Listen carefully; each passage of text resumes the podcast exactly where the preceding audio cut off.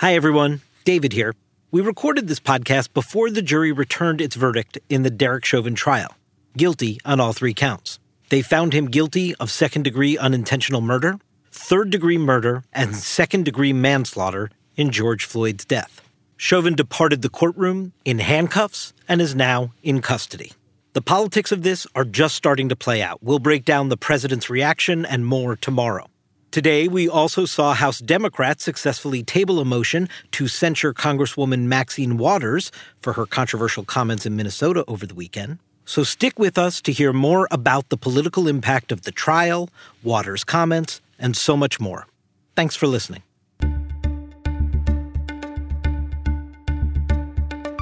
Hey everyone, I'm David Chalian, the CNN political director. This is the CNN Political Briefing. Here's what you need to know in politics for Tuesday, April 20th, 2021. Joe Biden responds to the trial of Derek Chauvin. We'll discuss that. Plus, Republicans double down on Maxine Waters' comments. And finally, George W. Bush describes a modern day Republican Party very different from the one he led. Today was the second day of deliberations for the jury in the Derek Chauvin trial in Minnesota as they weigh their verdict in this very important case. The White House has been preparing for a tinderbox country that could explode depending which way the verdict swings. And yesterday, Press Secretary Jen Psaki said that the administration's goal is to ensure, quote, space for peaceful protest while acknowledging the, quote, pain trauma, and exhaustion in the black community. Lots to balance here, folks. And today, President Biden weighed in on his hopes for the trial's outcome.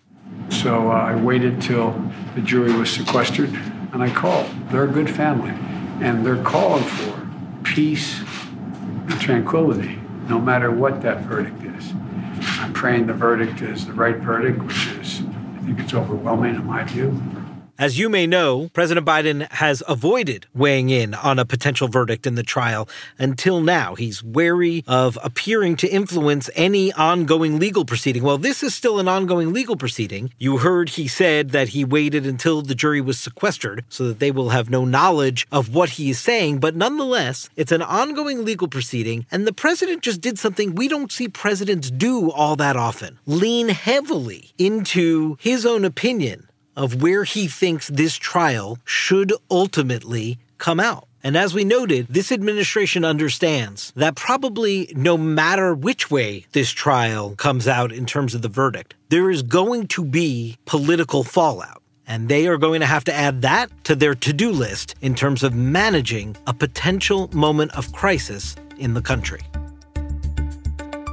Now, here's what else matters today.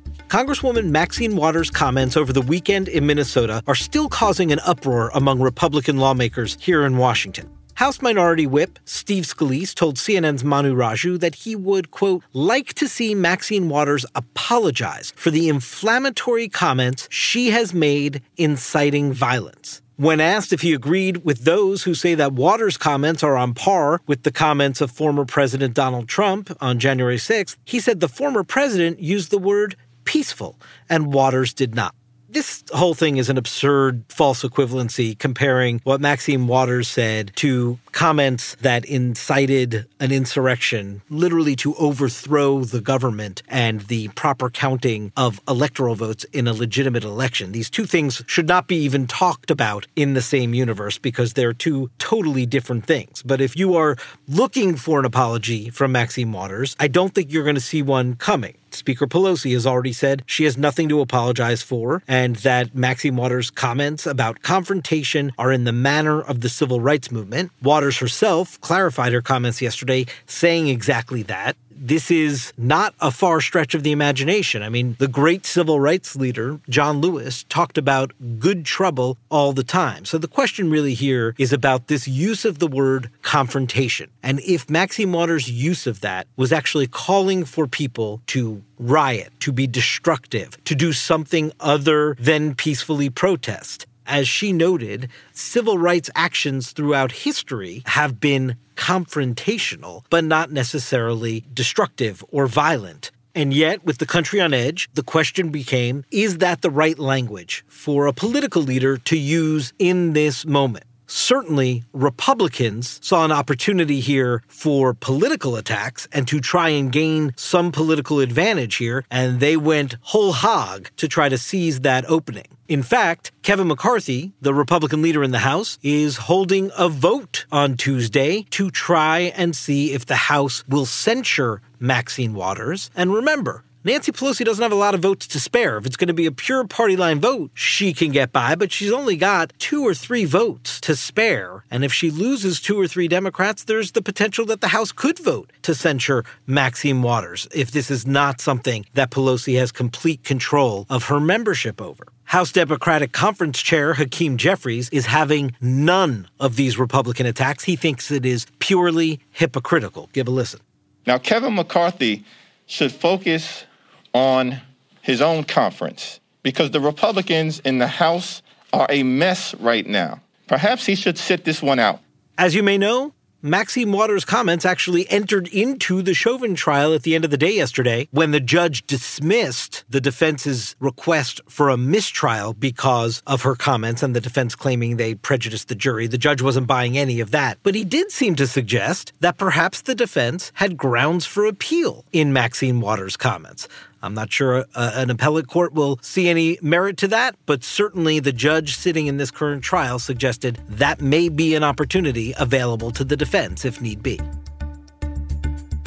And finally, today, former President George W. Bush breaks his political silence. Since leaving office 12 years ago, George W. Bush, probably more so than any other modern era predecessor, just wanted to disappear from political life. And for the most part, he has done so. Yes, he helped out his brother's presidential campaign a bit, and he's dabbled here and there. He's obviously shown up as a former president to big, important events in our national life. But he has really stayed free of entering into the political battle of the day. But no more. George W. Bush wants in on the immigration debate of the day, and he also is assessing the current state of the Republican Party in a way that is at complete odds with his vision of the Republican Party when he was in charge of it. Give a listen to what he said in his first live television interview in three years this morning.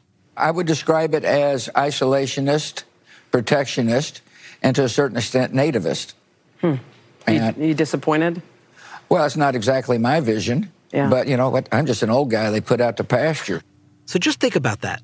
In a short time, relative short time, 12 years, how the party has moved so completely away from George W. Bush's vision of what the Republican Party stood for at that time. And hearing him come out of political hibernation to sort of take on his own party this way is nothing short of remarkable.